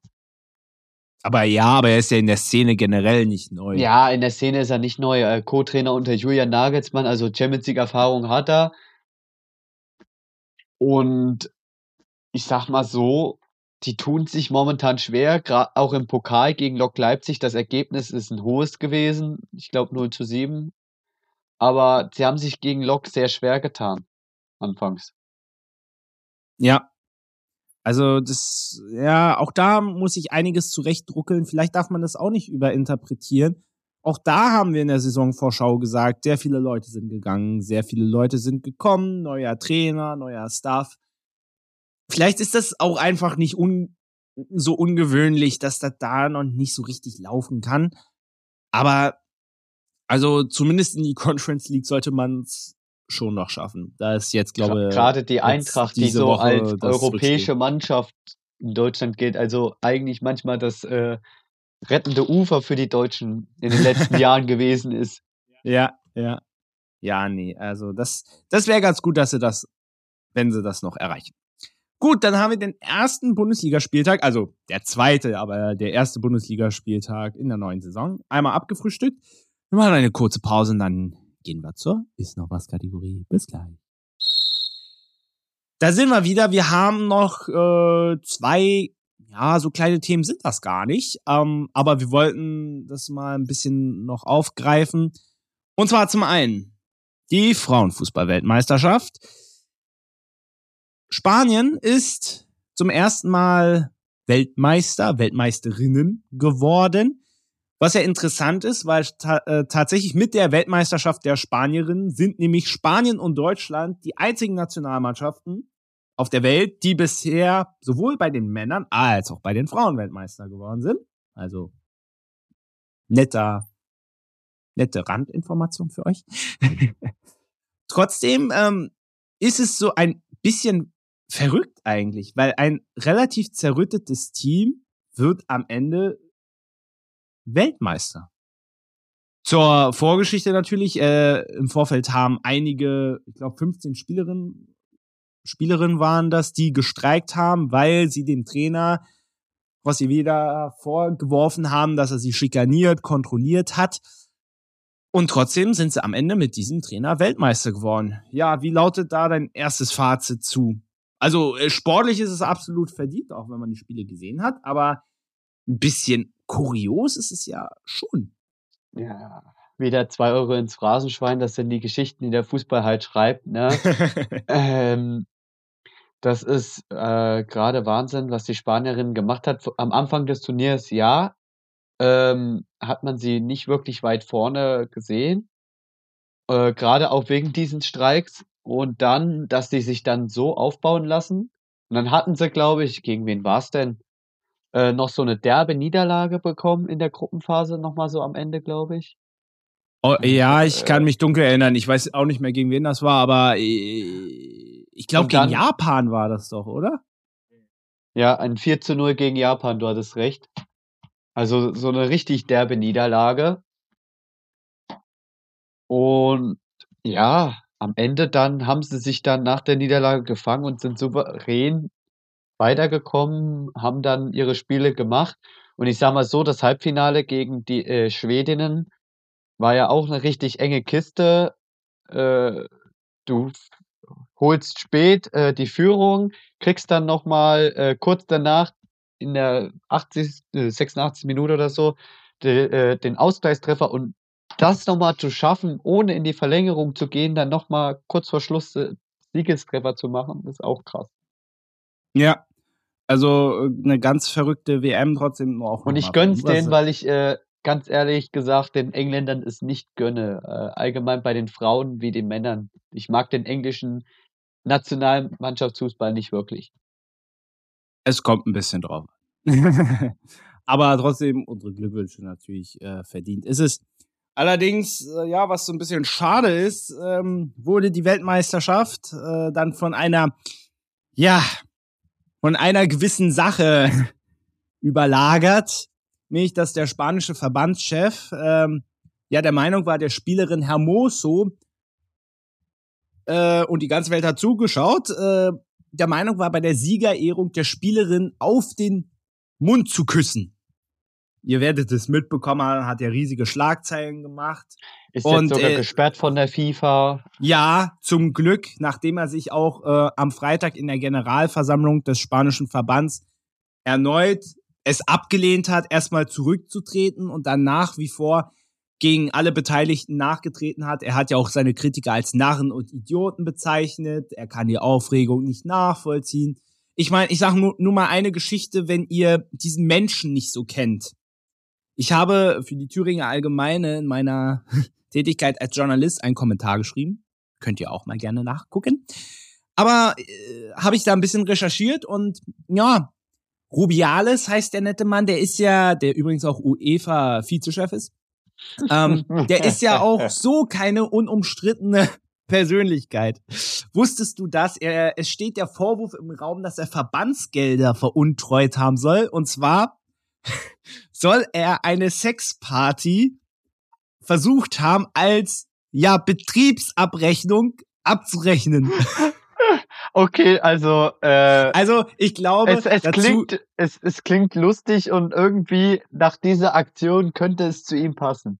Ja, dazu, dazu noch eine Sache. Als spanischer Verbandschef natürlich ganz schlecht wurden Chatverläufe geleakt, wo er drei La Liga-Vereine auf übelste beschimpft. und dann hat er noch gesagt, ich, man muss die Saudis melken. Ich glaube, da ging es um irgendeine, ähm, irgendeine Kooperation auch mit Gerard Piquet. Also ein ganz sympathischer Mensch. Äh, ähm, ja, also, aber kommen wir mal zu der eigentlichen Thematik zurück. Ich meine, ja, in Emotionen, es kann, es kann sehr viel passieren. So. Und ich ja. glaube, die Sache wäre auch gar nicht so riesig geworden, wenn er sich direkt danach hingestellt hätte und gesagt hätte, es tut mir leid, ich habe da überreagiert, kommt nicht nochmal vor. Ja, was grade, ist aber äh, richtig? Gerade mal, was ich dazu sagen muss, äh, ja, Emotionen gehören dazu, aber sie noch am Kopf festzuhalten und dann direkt auf den Mund zu küssen. Ja, also ich äh, war ja noch nicht fertig. Ich war ja noch nicht fertig. So, das ist ja das eine. Aber danach, und das kam ja dann auch noch raus, dass er in der Kabine ja allen Spielerinnen einen Ibiza-Trip versprochen hat, wo er Hermoso heiraten möchte. Also er hat diesen ganzen Witz noch weiter gedreht und äh, dann, dann wird's schwierig für mich. Und dann sich nicht mal zu entschuldigen. Und was ich ja genauso schlimm fand, als dann Kalle Rummenigge dann auch noch anfing und sagte, ja, ich äh, in der Emotionalität, ich habe auch schon meine Spieler geküsst. Das ist aber was vollkommen anderes. Das ist erstmal ein Abhängigkeitsverhältnis, der, wenn der Verbandschef eine Spielerin küsst. Das ist doch was anderes, wenn jetzt Kalle Rummenigge Thomas Müller einen Kuss gibt. Das ist doch nicht vergleichbar. Und zum anderen, und das ist, finde ich, viel schlimmer. Herr Moso hat klar gesagt, sie fand die Aktion nicht gut. Und wie können dann Leute wie Rummenigge, die also nicht betroffen sind, wie können die denn von außen sagen, na ja, so schlimm war das doch gar nicht. Wenn die Betroffene selber sagt, sie fand es nicht gut, dann ist es nicht gut. Und dann ja. kann kein Mensch von außen sagen, ja, ja, so schlimm war es nicht. Also das finde ich so eine Unverschämtheit, was sich da manche Leute wieder rausnehmen. Und oh, ich könnte mich drüber aufregen, sowas. Und dann, und dann kam ja auch noch raus, weißt du, sie wollten ja, dass Herr Moso das in der Öffentlichkeit herunterspielt. Das ja, hat sie aber ab das ist schlimm. Das ist äh, naja, zu Recht. das hat zu Recht. und das hat sie abgelehnt. Was hat der Verband gemacht? Sie haben das Statement von ihr, wo sie ja angeblich gesagt hat, dass das gar nicht so schlimm war. Sie haben das ohne ihr Wissen einfach verfasst. Einfach, sie haben es erfunden. Und das finde ich so unfassbar pervers. Nicht nur die Aktion selber, sondern das, was im Nachgang noch produziert worden ist, was versucht wurde, die Aktion herunterzuspielen. Das finde ich eine Unverschämtheit. Und da kann es keine andere Option gehen, als diesen Mann endgültig, neben den ganzen anderen Geschichten, die ich eben auch noch aufgezählt habe, kann es nicht zwei Meinungen geben, diesen Mann aus diesen Ämtern zu entfernen. Und zu Recht haben jetzt auch alle Nationalspielerinnen sind jetzt wieder in den Streik getreten. Zu Recht. Zu Vollkommen Recht. zu Recht. Das ist unter aller das, Sau. Das ist unsäglich. Und wie der sich auf der Generalversammlung im Spanischen Verband, wie der sich da hingestellt hat und da weiter gepöbelt hat, das ist peinlich hochzehn. Wirklich. Also unglaublich. Ich habe nichts mehr dazu zu sagen. Das ist nee. unfassbar. Du also, hast alles gesagt, du hast alles gesagt. Äh, ich brauche da nichts dazu zu geben. Äh, mein Statement ist genauso wie deins. Es gehört sich einfach nicht. Und dann sich dann noch so aufzuspielen, dass es ja gar nicht so schlimm zu sein. Das Schlimme ist ja genauso, was will ein Ka Kalle Rummenigge davon, äh, der gar nicht davon betroffen ist. Äh, Freiburger äh, Fans haben ja auch äh, ihr ja. Statement dazu gesetzt. Zum und, Glück, zum Glück war ein gutes Statement. Ich weiß nicht mehr den Wortlaut genau, aber ja, es äh, ging in diese Richtung, es ja. Es ging in diese Richtung, genau. Und das versteht, das will nicht in meinen Kopf rein, dass sich da ein Karl-Heinz Rummenigge hinstellt als Chef vom FC Bayern und äh, ich sag mal so, das ist der spanische Verband, wir sind hier im DFB und beim DFB, wenn da was passiert wäre, ja, keine Ahnung, weiß ich nicht, aber es ist schon schlimm genug, dass es allgemein jetzt so ist. Ja, vor allem dieses, die, nochmal, äh, ich wiederhole mich jetzt, aber nochmal dieses Herunterspielen, obwohl ja. die Spielerin selber sagt, dass sie es nicht gut fand. Das Schlimm ist genug. für mich, Schlimm das, das verstehe ich nicht, wie man, ähm, das wäre ungefähr so, wenn ich, ich werde jetzt mal sehr extrem, aber ich will mal die Gegensätzlichkeit vorzeigen. Das wäre ungefähr so, wenn ich eine Frau vergewaltigen würde und jemand von außen würde äh, zu mir sagen, ja, aber das war ja gar nicht so schlimm. Das ist jetzt ein sehr extremes Beispiel, aber das Prin ich will nur mal das Prinzip verdeutlichen, dass das, dass ich das unglaublich finde, wie man sich zu so einer Aussage hat hinreißen lassen. Und da muss Rummenigge sich auch nicht wundern, dass er diesen Gegenwind bekommt, denn den bekommt er zu Recht. Und gerade, und ich meine, gerade er, er ist doch so lange im Geschäft. Er weiß doch genau, wie solche Aussagen ankommen. Wenn er, wenn er dieser Meinung ist, gut, dann soll er sie für sich behalten. Ist schlimm genug, dass er die Ansicht hat, aber gut, okay. Er ist nicht der Einzige, der diese Ansicht leider hat. Es gibt bestimmt noch viel mehr. Aber das dann auch noch laut auszusprechen, das ist wirklich unerträglich. Aber ja, macht vieles kaputt. Wolver, hast du noch was? Ansonsten müssen wir mal weitermachen noch. Ja, allgemein nur zur Frauen-WM. Äh, naja, ich wollte noch na, bei der Frauen-WM bleiben. Ich wollte so, nur das, na, dann, das äh, Thema abschließen. Dann okay. schließen wir das Thema ab und gehen weiter bei der Frauen-WM. Ja, genau. Also machen wir noch ganz schnell äh, zwei Sachen. Und zwar zum einen fand ich bei der Frauen-WM sehr interessant, dass, ja, Spanien ist Weltmeister geworden, Australien, der Gastgeber, sehr weit gekommen. Das hat, das hat mich sehr begeistert persönlich. Und es war so ein bisschen so, bei, gerade bei den großen Nationen, so ein bisschen das Ende einer Ära, wenn man sich so Marta anguckt, Brasilien, frühes aus in der Vorrunde, die USA im Achtelfinale mit Mac, Megan Rapinoe, mit Chris Morgan im Achtelfinale schon ausgeschieden. Also zu Deutschland werden wir ja auch gleich nochmal kommen. Also dass gerade diese großen Nationen zum Teil doch sehr früh auch die Segel gestrichen haben. Das beweist für mich, dass mittlerweile im Frauenfußball auch auf Nationalmannschaftsebene das Niveau mittlerweile sehr eng ist und sehr ähnlich ist vor allem. Ja, das stimmt. Äh, kann ich und das finde ich toll. Hat, hat Spaß gemacht. Äh, es hat wirklich Spaß ge äh, gemacht zuzugucken. Allgemein, wie ich gesagt habe äh, vorhin, das Halbfinale zwischen Spanien und Schweden, sehr schön zuzuschauen, ähm, dass du dann so eine richtig hitzige äh, Schlussphase hast, was einen Spaß macht, als neutralen Fußballfan zuzugucken. Das ist Wahnsinn. Also es hat mir gefallen, diese WM. Und gibt eigentlich kaum Negatives dazu zu sagen.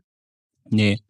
Negativ ist höchstens das Abschneiden der deutschen ich war sehr enttäuscht. Also ich bin echt enttäuscht ja. und äh, ich stelle mir langsam die Frage, ob es wirklich am DFB liegt, was momentan passiert, weil eine U21-Nationalmannschaft, die äh, vor die Europameister ist, also Titelverteidiger, in der Gruppenphase scheitert, die Männer in der Gruppenphase bei der WM zum zweiten Mal in Folge ausscheiden. Und dazu jetzt auch im Sommer kein einziges Testspiel gewonnen haben. Ja.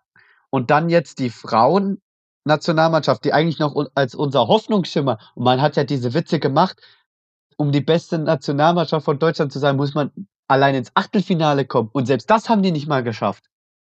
Vor allem ja, also gegen Gegner, die du eigentlich hättest schlagen können.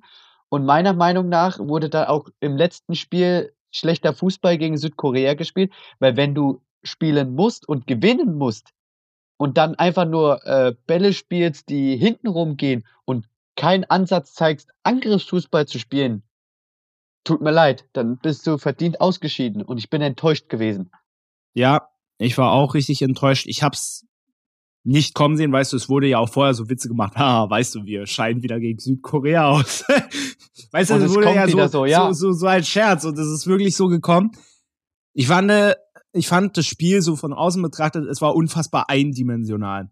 Also es wurde halt viel versucht, Alex Pop in Szene zu setzen und so weiter. Das kann ich auch alles verstehen. Sie hat ja auch getroffen. Aber ich fand es zu eindimensional und das hat das Spiel sehr brüchig gemacht. Es war bis auf das erste Gruppenspiel, aber es war ansonsten kein Fluss drin irgendwie in der Offensive. Das, das war alles so, so, so mit der Brechstange. So wie am Ende auch. Und das ist so immer so. Uh. ja, wenn du auch die Vorbereitung mit, halt nicht immer. Wenn du auch die Vorbereitung mit einbeziehst. Ja, ich war gegen Sambia mit im Stadion und wo sie waren, verloren haben, ja. Wo sie verloren haben in 112, äh, ja, keine Ahnung, auf jeden Fall sehr viel Nachspielzeit. Ähm, wo du ein Spiel hast, wo sie komplett dominieren gegen Sambia, aber es nicht schaffen zu gewinnen, beziehungsweise dann zwei Gegentore zu kassieren, die viel zu einfach waren, äh, tut mir leid, dann scheidest du zu Recht auch aus. Und sich auf einen 6 zu 0 beim ersten Gruppenspiel, wo noch nichts gewonnen ist, aufzubauen, beziehungsweise darauf auszuruhen, ist schon schlimm genug. Ja, was äh, hältst du von der Entscheidung, dass Martina Voss-Tecklenburg Bundestrainerin bleibt? Ist ja auch wieder so eine umstrittene Geschichte. Es ist ja so ein bisschen das Ding Nationalmannschaft reloaded, äh, dass man ja, dass wir ja nach dem Aus äh, in Russland an an Jogi Löw festgehalten haben, dass wir jetzt bei Hansi Flick in Katar auch an ihm festgehalten haben und jetzt ist es bei den Frauen genau das Gleiche und diese Entscheidungen wurden massiv kritisiert. Wie siehst du es jetzt bei den Frauen? Ähm, ich würde jetzt nicht mal, wie vorhin gesagt, ich würde es jetzt nicht mal wirklich auf die Trainer schieben. Äh, die machen auch nur ihren Job in Anführungsstrichen.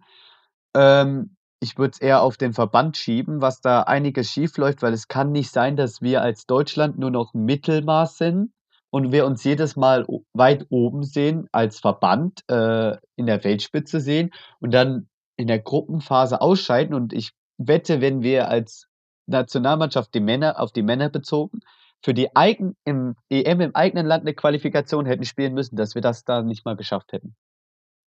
Es wäre zumindest eng geworden, sagen wir es so.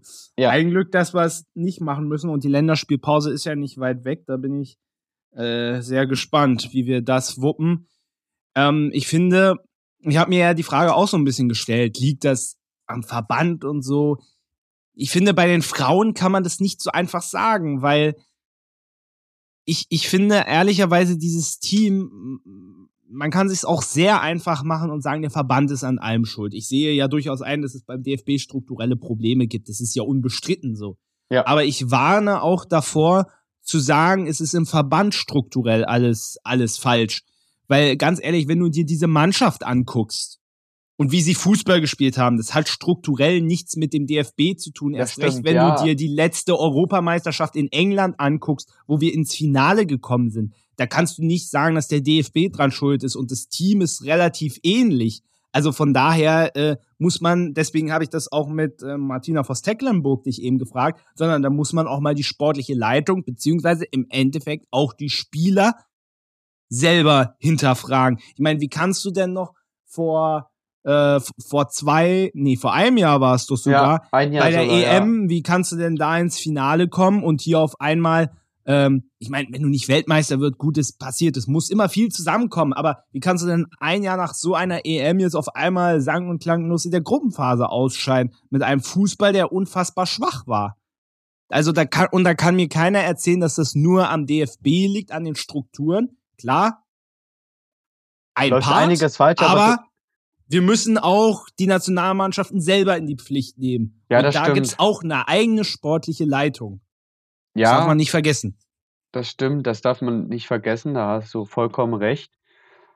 Ähm, Gerade wie du gesagt hast, du hast fast eins zu eins denselben Kader von der EM letzten Jahr und äh, kriegst nicht gebacken, irgendwie das, die Spiele zu gewinnen, beziehungsweise ja, das erste Gruppenspiel war souverän, aber dann sich auf diesen Sieg aufzulegen, so, ja, ist nicht schlimm gegen Kolumbien zu verlieren. Wir schaffen das easy noch gegen Südkorea. Äh, ah, ah, falsche Einstellung. Tut mir leid. Ja. Ja, sind wir gespannt. Wie gesagt, die nächsten Länderspiele stehen an. Mal gucken, was die Männer machen. Da ist ja eigentlich mehr jetzt auch mehr denn je die Devise verlieren verboten. Hansi Flick hat ja auch gesagt, die Zeit der Experimente ist vorbei. Puh bin ich mal gespannt, wen er überhaupt in den Nationalkader, ja. Ja. weil er war jetzt häufiger in Köln. Ich weiß nicht, wen er da sucht. Ähm, ja, war häufiger bei Union, also da fallen mir ein paar Namen ein, wenn es ja. am Ende Kevin Behrens ist. naja, aber, warum denn nicht? Warum nicht? Ja. Er, er also, trifft, er trifft. Das, ja, das tut Timo Werner nicht. Also, wenn es dann der ehemalige Spieler von Sandhausen an unser Nationalstürmer wird, solange er die Tore macht, ja, dann ist das so. Wir haben, machen schnell noch ein Thema, ähm, und zwar, ihr werdet es mitbekommen haben, Saudi-Arabien ist richtig im Kommen. Ich, ich lese euch nur mal ein paar Namen vor, die jetzt in Saudi-Arabien spielen. Ronaldo, Neymar, Mané, Benzema, Koulibaly, Mondi, Milinkovic, Savic, Brozovic, Firmino, Henderson, Dembele, Fofana, Kante, Neves, Fabinho, Jota, Mares und so weiter und so fort. Ja, äh, also was soll ich dazu sagen? Also bei vielen kann man es den Menschen übel nehmen, dass sie das große Geld nochmal verdienen wollen. Ich meine, die meisten Spieler sind wirklich am Ende ihrer Karriere. Was ich, was ich nicht verstehe, ist zum einen John Henderson, weil er sich gerade eigentlich eine, gerade eine besondere Vorbildsfunktion macht, der sich viel für die LGBTQ-Plus-Bewegung und so weiter engagiert eingesetzt hat. Und jetzt wechselt der nach Saudi-Arabien. Also das ist für mich irgendwie, das passt irgendwie nicht zusammen. Ich frage mich, wie der das moralisch rechtfertigen kann. Das passt irgendwie nicht. Und was ich auch nicht nachvollziehen kann, ist Matthias Jeißle, ehemaliger Trainer von RB Salzburg, der, der hätte zu so vielen Topclubs in Europa gehen können, sagt dann, macht sogar noch die Saisonvorbereitung bei Salzburg und sagt, glaube zwei Tage vorm Spieltag, dass er weg will und geht nach Saudi-Arabien. Ich meine, wie alt ist der? Mitte 30 oder so? Und das finde ich moralisch hochverwerflich. Das, was Ronaldo und Co. machen, ist moralisch auch verwerflich. Aber da muss ich sagen, die sind auch am Ende ihrer Karriere. Ich finde, das ist nochmal was anderes. Aber wenn du. Aber ganz ehrlich, da würde ich lieber in die MLS gehen, äh, wie das Messi. ist wieder. Ja, na klar, klar. Das ist nochmal ein anderes Thema, aber ich meine, wenn du dir allein mal, wenn du dir allein mal Neymar anguckst, da wurden so ein paar Sachen veröffentlicht. Er, er hat angeblich gefordert, angeblich, acht Autos für sich und seine Familie, darunter ein Bentley, Continental, GT, Aston Martin, DBX, ein persönlicher 24-7-Chauffeur, ein Privatjet, eine riesige Luxusvilla mit 25 Zimmern, drei Saunen, einem Pool mit genau den Maßen 10 mal 40 Meter, fünf Vollzeitkräfte, darunter ein Zuschef, außerdem für jeden Sieg 80.000 Euro zusätzlich zu seinem krassen Gehalt und für jeden Social Media Post, und das finde ich ja grandios, 500.000 Euro. also leck mich am Arsch. Also ich weiß nicht, ob das alles stimmt, aber wenn stimmt oh, ich sollte. glaube schon. Ich trau's, also, also bin ich mir ziemlich sicher. Die, Sa die Sache ist, äh, ja, du wirst jetzt wahrscheinlich als geldgeil abgestempelt und es ist wahrscheinlich auch so, äh, wenn du sowas forderst. Und das wird auch nur noch wahrscheinlich, keine Ahnung, solange die Saudis das Öl noch haben, solange wird es auch noch gehen, weil wenn das Öl naja, weg ist, können sie es auch nicht mehr bezahlen. Naja, es hat ja ein folgendes Ziel. Saudi-Arabien möchte die WM holen. Deswegen ja, das machen auch, sie das. natürlich. Aber guck mal, ich, ich sag auch nur mal das eine Das wäre aber auch ich so meine, verwerflich wie, äh, wie Katar jetzt ja, natürlich, aber sie versuchen es trotzdem und der Unterschied zu Katar ist halt, dass sie diese Spieler halt holen. Das ist der Erstens- Unterschied. erstens Und du musst und ja zweitens, auch, Äh, die haben eine längere Fußballtradition als Katar, die Das jetzt erst stimmt wohl. angefangen haben. Und äh, ja, ich weiß nicht, wann Saudi-Arabien das erste Mal bei einer WM dabei war, aber auf jeden Fall haben die 2002 schon gegen Deutschland bei der WM gespielt. ja, ja, ja. Na, und man muss ja dazu, aber auch dazu sagen, wenn Leute wie Ronaldo, der hat das jetzt schon wieder gesagt, dass die Saudi League irgendwann die beste Liga der Welt sein wird. Ich könnte einfach nur kotzen bei diesem, erstmal bei diesem Gedanken und zweitens, weil dieser Gedanke vollkommen Bullshit ist. Ich glaube, der kriegt auch 500.000 Euro, wenn er so einen Schwachsinn erzählt. Ähm, aber ich meine, wir haben es doch bei China gesehen. China hat doch exakt das Gleiche mal versucht. Ja. Aber ich muss auch mal ganz klar sagen, bei den Fernsehsendern, die jetzt schon anfangen, oder auch beim Kicker sehe ich sogar die Spiele von Al-Hilal mittlerweile, dass die Bei mir auch, das wird bei One wo ich mir Football immer so genauso. denke, Leute, es interessiert keinen. Es soll, die Liga soll nicht zusätzlich noch Fame kriegen. Also hört vor allem auf, diesen Kack dann auch noch zu übertragen. Warum muss man das machen? Ganz ehrlich ist, und, und richtig schlimm, ich sehe mittlerweile, ohne Witz, ich sehe die Kinder in Ronaldo-Trikots rumlaufen, aber von Al-Nassr, ja. Die sehe ich jetzt schon auf der Straße, wo Ja. ich mir immer so denke, mein Gott, habt ihr denn kein moralisches Empfinden irgendwie? Also, das geht gar nicht. Ich konnte ja mit diesem Personenkult schon noch, noch nie etwas anfangen. Aber jetzt dann auch diese Spieler zu feiern, wie sie in Saudi-Arabien spielen, Alter, das ist wirklich, das ist wirklich unter aller Sau, muss ich wirklich so sagen. Ähm, wie gesagt, vielleicht, ich, ich möchte nicht mal sagen, ich möchte es denen nicht mal vorwerfen, dass die geldgeil sind. Weißt du, ich, wenn man mir so viel Geld ange äh, bieten würde, würde ich auch zweimal drüber nachdenken. Aber auf Ja, der das anderen ist genau Seite, das, was Steffen Baumgart auch gesagt hat. Ja, Steffen Baumgart meinte auch, dass er äh, sich überlegen würde, tatsächlich in die Saudi Pro League zu gehen, wenn er so ein Angebot kriegt. Aber auf der anderen Seite, wenn ich jetzt so jemand wäre wie Matthias Jeißle, was ist denn, also der scheint ja nicht besonders Vertrauen in seine Fähigkeiten zu haben, dass er jetzt schon seine Karriere wegwirft. Weil ich würde doch als Trainer lieber Titel in Europa gewinnen. Weil, weil was ist denn eine saudische Meisterschaft? Äh, äh, Hä? Ich habe einen Haufen Kohle, aber was, was nützt mir das denn? Also es hat doch keinerlei Prestige in irgendeiner Art und Weise. Nicht Und wirklich. weißt du, was aber besonders schlimm ist? Saudische Behörden verhandeln ja angeblich mit der UEFA, dass ja, die wollen ja wirklich für den Meister eine Wildcard für die Champions League haben. Das musst du dir mal vorstellen. Ganz, das spielt ehrlich, irgendwann der saudische ehrlich, Meister in der Champions League. Es ist könnt, unglaublich. Ich könnte es mir sogar vorstellen, dass die UEFA das macht. Ja, ja, das ist das Traurige. Ich kann es mir auch vorstellen. Aber was ist denn das für eine Unverschämtheit? Dann nimmst du den anderen Europäern euren Startplatz weg für Saudi-Arabien, die nicht mal in Europa sind. Ja, das ist mal das Erste. Und dann schmeißt du denen einfach eine Wildcard hinterher. Das ist, ah, das ist, das ist wirklich eine Sache und ich ertrage viel im Fußball, wirklich. Sehr viel Scheiße. Aber das ist wirklich eine Sache, wo ich langsam wirklich endgültig mit abschließe und wo ich einfach nur, sorry Mama, ich werf meine Manieren und Wortwahl jetzt mal über Bord, aber wo ich das Kotzen kriege, wie das aktuell überall gesponnen wird und wenn ich mir da noch Ronaldos Zitat anhöre, bin ich, ja, die wird irgendwann die beste Liga der Welt. Also, soll aufhören. Es ist, einfach schlimm, es ist einfach nur noch schlimm. Ja, es ist, äh, es ist verwerflich. Du stellst dir die Frage, ähm, warum gehen die da erst, erst recht überhaupt hin? Ähm, da siehst du Leute wie, ja, jetzt ein Sadio Mané äh, geht nach äh, Saudi-Arabien. Dann ein Karim Benzema, der bei Real Madrid alles gerissen hat, Kapitän ist. Ja, er ist am Ende seiner ja, Karriere, aber warum ja musste denn nach ja, wir müssen jetzt nicht die einzelnen Personalien auseinandernehmen. Nee, das will ich gesagt, ja gar aber, nicht, aber ich meine, äh, warum wechselt sie denn nach Saudi-Arabien? Na, das Geld deswegen. Ich meine, wenn du da keinen Hehl draus machst, ist es wenigstens ehrlich. Wie gesagt, wenn man mir so viel Geld anbieten würde, würde ich es mir auch zweimal überlegen. Aber ein entscheidender Punkt. Erstmal würde mir das Wetter in Saudi-Arabien nicht gefallen, ist mir viel zu heiß. Und das zweite ist, Will ja, ich denn, gibt doch Klimaanlagen in dem Staat. Ja, gut, doch, wenn ich dann eine Luxusvilla habe, merke ich es wahrscheinlich nicht. Aber auf der anderen Seite, und das ist jetzt wahrscheinlich mein moralisches Empfinden, was die offensichtlich nicht haben.